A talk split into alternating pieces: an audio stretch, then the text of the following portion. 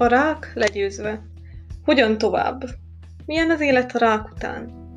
Mire számítsunk, hogyha túl vagyunk életünk legnagyobb küzdelmén? Erre és hasonló kérdésekre keresem a választ a podcastemben. Szó lesz arról, hogy hogyan meríthetünk erőt ebből a győzelemből, hogyan gyűrjük le a vele járó traumákat, valamint hogy milyen változások történnek a testünkben, és mire érdemes odafigyelni.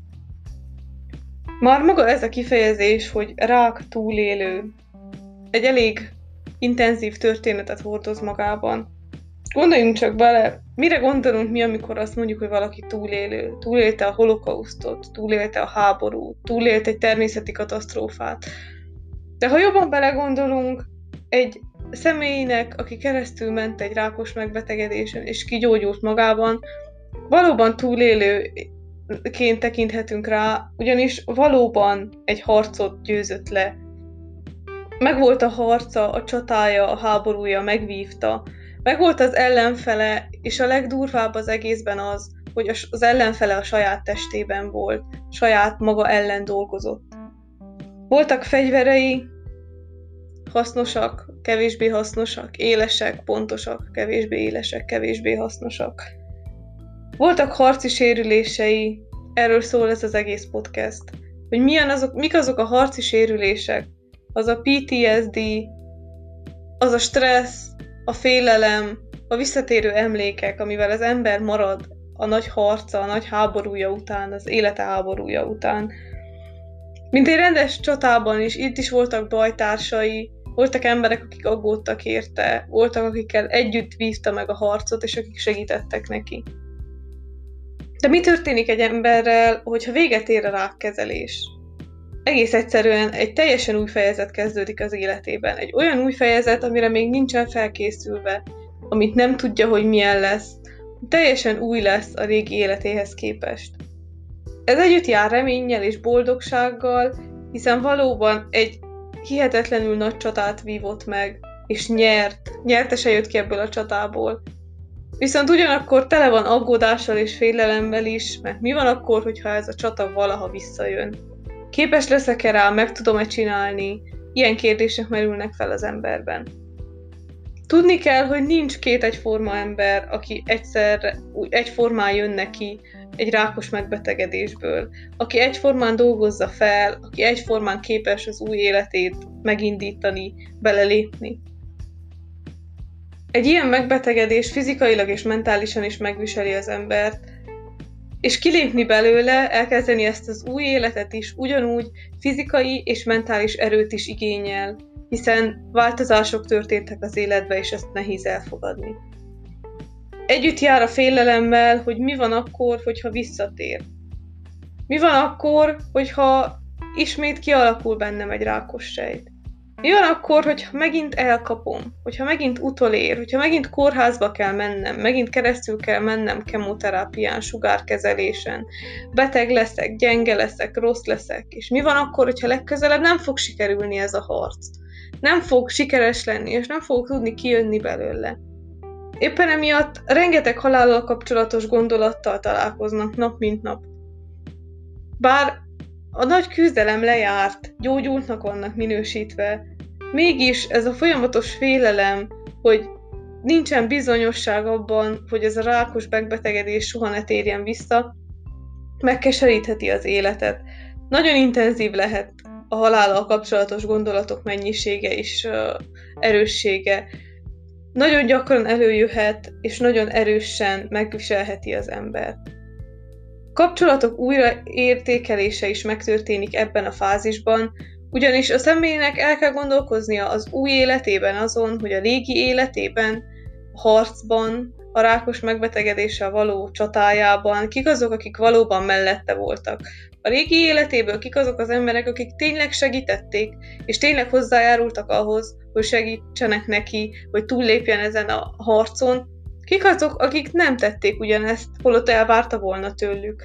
Ugyanakkor újraértékelődnek a kapcsolatok olyan szempontból is, hogy azokkal az emberekkel, akikkel talán eddig nem töltött elég időt, mert azt gondolta, hogy úgyis van még elég ideje, vagy éppen elfoglalt volt a munkája miatt, azokkal az emberekkel ilyenkor általában megerősödik a kapcsolat. intenzívebb lesz a kapcsolat, hiszen rájön az ember pontosan ezekkel a halállal kapcsolatos gondolatok miatt, hogy az élet rövid, hogy egy csatát megvívtam, de nem biztos, hogy a következőt megtudom, hogy ebből a csatából is alig jöttem ki, és közben mennyi időt pazaroltam el azzal, hogy éppen a főnökömnek megfeleljek, holott a családommal, szeretteimmel, barátaimmal tölthettem volna azt az időt. Ehhez az átlépéshez igenis szükség van segítségre, nagyon sokan ezt felejtik el. Szükség van a család támogatására, hogy a család is felismerje azt, hogy nekem ez egy új élet, ez egy új lépés, hogy nem fog minden olyan lenni, mint régen. Szükség van barátokra, akik néha kirángatják a szemét ebből a szürke hétköznapi közegből, akik néha felvidítják, esetleg megszerveznek egy bulit, vagy bármit, amitől jól érezheti magát a személy. Szükség van arra, hogy találkozzon hasonló személyekkel, esetleg valamilyen támogató csoporttal, akik szintén legyőzték a rákot, szintén átléptek rajta, akik esetleg ebben az életük új fejezetében már előbbre tartanak, már a harmadik, negyedik fejezetnél járnak, és tudják, milyen a kezdet, milyenek az első lépések az új élet fele.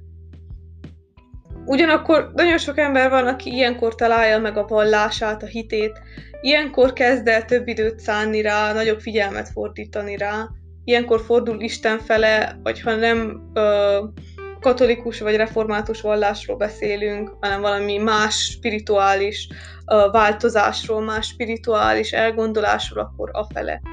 Ugyanakkor gyakran szükség van, és ezt nehéz elfogadni az ilyen személyeknek, hogy szükség van professzionális segítségre. Szükségük lehet terápiára, akár tanácsadásra.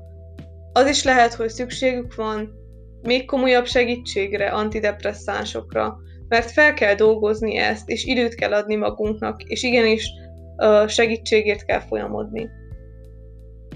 Vissza kell térni a normális élethez.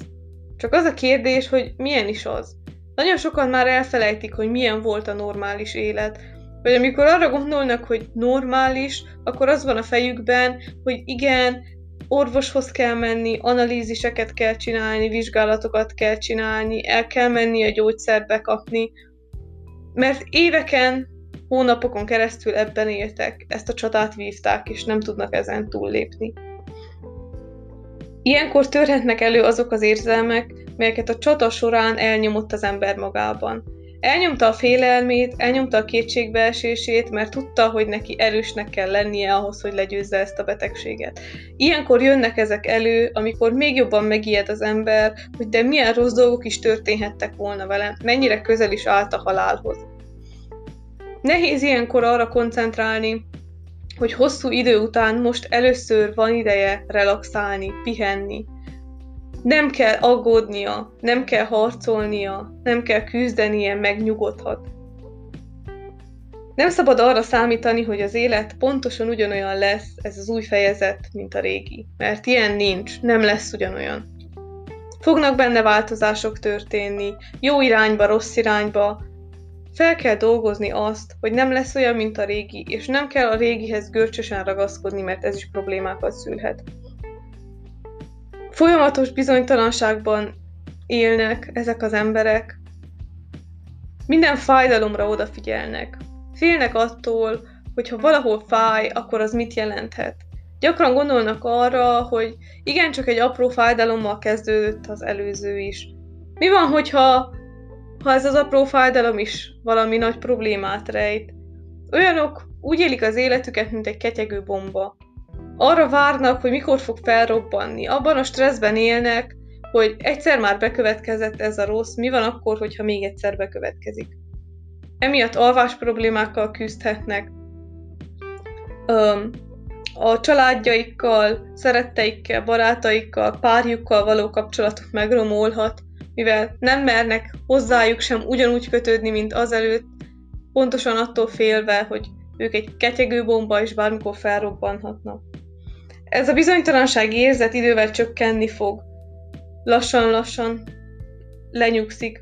Azonban néha egyes alkalmakkor felerősödhet. Ilyen lehet, amikor megtudja, hogy egy másik személy, akivel esetleg annó együtt feküdt a kórházban, vagy együtt küzdötte ezt a harcot, annak ismét kialakult a rákja. vagy hogyha megtudja, hogy egy, egy személy, akit ismer, egy ismerőse rákos megbetegedésben elhunyt, akár a szülinapja is kihozhat ilyen uh, negatív érzelmeket, vagy bizonyos dátumok, amikor diagnosztizálták, amikor megkapta az első kezelést, amikor még rosszabbra fordultak a dolgok, amikor meggyógyult, ezek mind előélénkíthetik benne ezt a stresszt.